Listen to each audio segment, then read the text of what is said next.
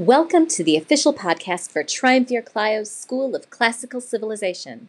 I'm Beth, aka Triumvir Clio. Hello again, welcome back. I hope you're still well. We've almost survived 2020, unless you're listening to this when it's already 2021. Otherwise, only a few more days to go.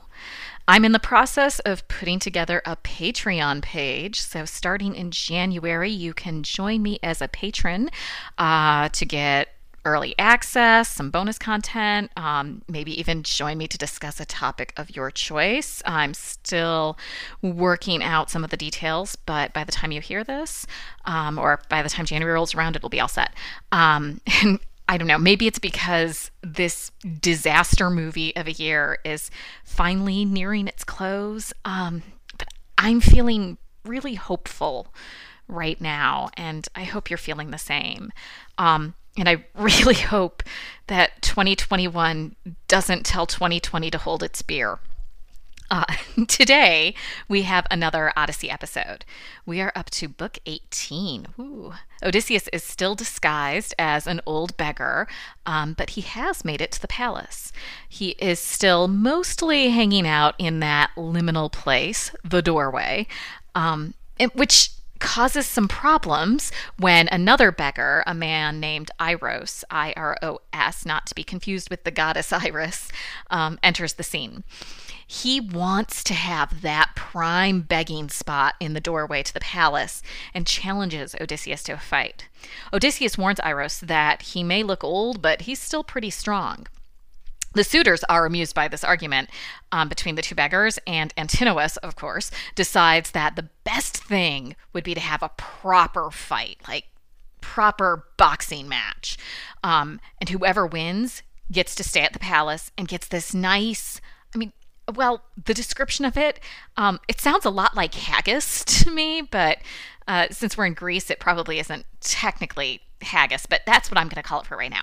Um, there's this nice haggis that's roasting on the fire, and the winner of the fight gets the haggis too. So they get to stay at the palace and they get this haggis. Um, and the, the two beggars gird their loins, and Athena, of course, has to step in to transform Odysseus again. Not as much as she did a few books ago, um, but enough to make him look surprisingly buff given the disguise that he's been wearing. Um, and, of course, Odysseus wins the fight. Uh, but he makes sure to win by just a little so that the suitors can't figure out his true identity the suitors get a kick out of it. In addition to his haggis, um, that in the Fitzgerald translation I'm using is now called a blood pudding, which isn't quite the same thing as haggis. So, anyway, um, in addition to the blood pudding, he gets two loaves of bread. I mean, if you're a beggar, this is, this is a pretty, pretty nice deal here. Amphinomus um, is the suitor to deliver these gifts to Odysseus, and he is very kind to the old beggar he wishes good things for the future, that this this is a harbinger of, of better times. Um, and Odysseus reminds Amphinomus of what a good man his father was. Or at least that's what he's heard, you know, not really being from Ithaca and all. Odysseus then goes on to offer a word of friendly advice to Amphinomus about being a good man, about following the laws of man and it doesn't exactly say this, but Zeus, you know, being being a good guest, which Zeus oversees that guest host relationship. Um, and Amphinomus feels it. He knows that he's behaved badly. But the poet tells us that it, it doesn't matter. Athena won't let him escape, and he will fall to a spear thrown by Telemachus. Now that I've mentioned Athena, well, she decides to spice things up a bit and gives Penelope the idea that she should go and show herself to the suitors. She calls her housekeeper, Eurynome, and tells her what she wants to do. Eurynome suggests maybe she take a bath first, and Penelope refuses.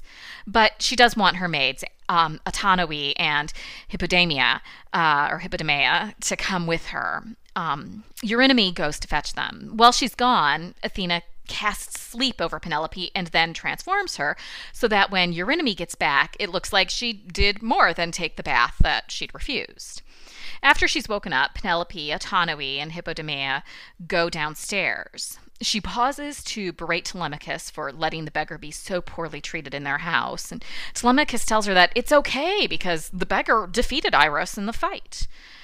Penelope and the suitors then have an altercation is too strong of a word, so I'll call it a conversation instead, um, which doesn't seem like a strong enough word, but it's better than altercation. Um, and this concludes with Penelope saying that Odysseus told her only to wait for him until their son could grow a beard. And Telemachus is now grown. Presumably, he has the ability to grow facial hair now.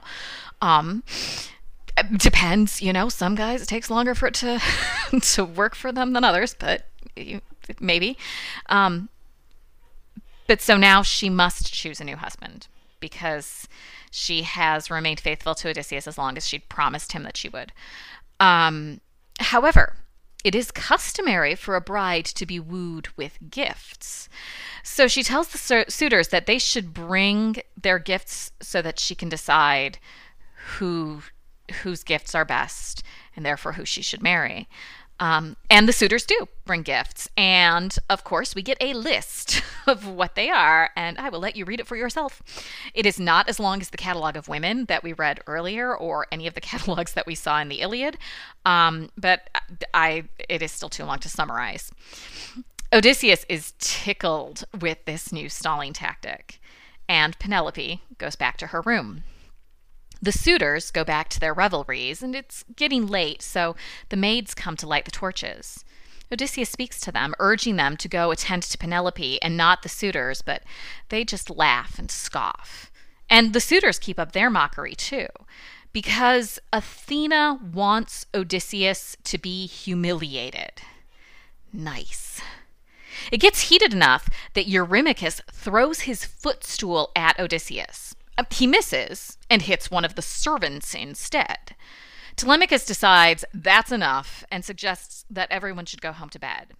They grumble, but finally agree, and the book ends with the suitors meandering home to their beds.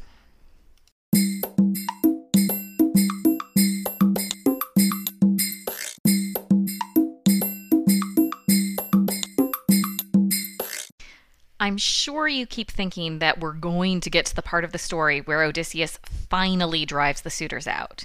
And I swear that will finally happen, but it really does take a while to get there.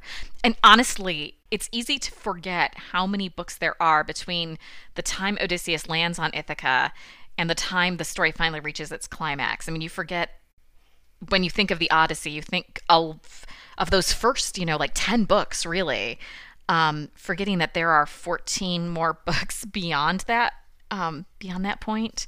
And not even those first 10 you you think of like a selection of books from that because the first four again are the telemachy not not really odysseus' story. They're telemachus' story. Um, so so when you when you look back at what you've read um, there are so many exciting parts that you forget how much there is in between those exciting parts, which, given how liminal this book is, um, makes sense. Um, anyway, I do swear that that it will it will finally happen. Um, this is another book that is a lot about fate. Athena is very busy in this book. She intervenes in Odysseus' fight with Iros. She inspires Penelope and then some. She eggs the suitors on in their taunts of Odysseus. Um, so, are there any instances of free will in this book? Do people have free will, or is it all the gods is everything that god's doing.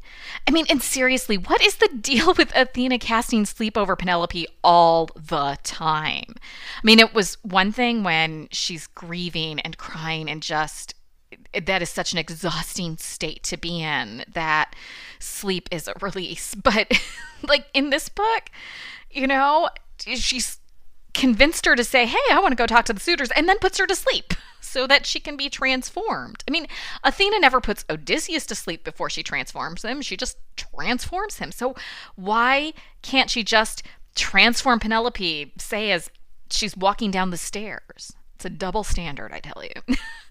Not that Athena is very kind to Odysseus in this book.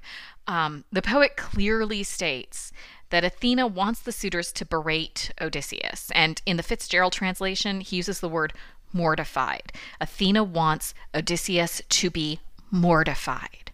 Um, which just makes me think of like the letters that would go into teen fashion magazines like oh this happened i had a pimple and i was mortified or this this thing happened to me and i was mortified but you know that's that's how she wants him to feel just like he'd rather be dead what a what a great friend athena is. It makes you wonder what how does she actually like odysseus? I mean she claims that that he's her favorite hero but um who knows? Anyway um and the other thing that stood out to me on this reading is the end. This is not the first time that we've seen the suitors go home to bed. They have homes to go to, homes that are close enough to reach easily. So, why are they spending all of their time at the palace? Um, it is it is toxic masculinity at its finest. This belief that the only way they can convince Penelope to marry them is by always being present. Um, this belief that whatever is hers is obviously theirs. It, it I mean, they're they're not nice men for the most part. Um, some have these brief moments where they almost redeem themselves, like we saw um, saw in this book, but we also are told by the poet that, I'm like, yeah, too little, too late. Your fate's already sealed. Um, so again, is there free will?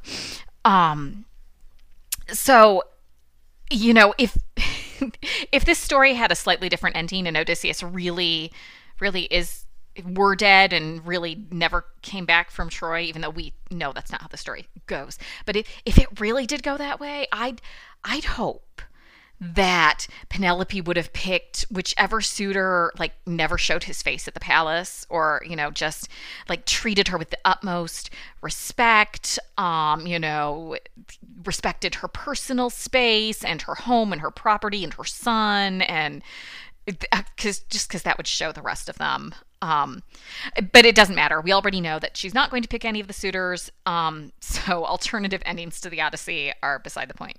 Um, the point is that when this story is frequently presented, there's this implication that the suitors have just moved into the palace. But they haven't. They're eating Telemachus and Penelope out of house and home, but then they go to their own homes to go to bed each night. Um, and I'd either forgotten that or I straight up didn't notice it any of the other times that I've read this. Um, and I don't know. I've lost track. Um, I do know by the time I finished my bachelor's degree, I had read it at least five times. So I've, I've read the Odyssey a lot. Um, and I don't know how I missed that before. So, what do you think? Um, why haven't the suitors just taken up residence at the palace? And why is Athena so? I don't even know what the word to. I don't know what word to use. Um, why is she so whatever in this book? What do you think of Odysseus now? Pop over to the blog and share your thoughts. It's at triumvirclio.school.blog. The URL and maybe a link are in the show notes. On Monday, we have another comedy, Plautus's Asinaria. Uh, talk to you then. You can join the discussion of this and everything covered in this podcast by following the link in my show notes. And if you're enjoying what you've heard so far, please consider supporting the show with a monthly donation of your choosing, just like public radio.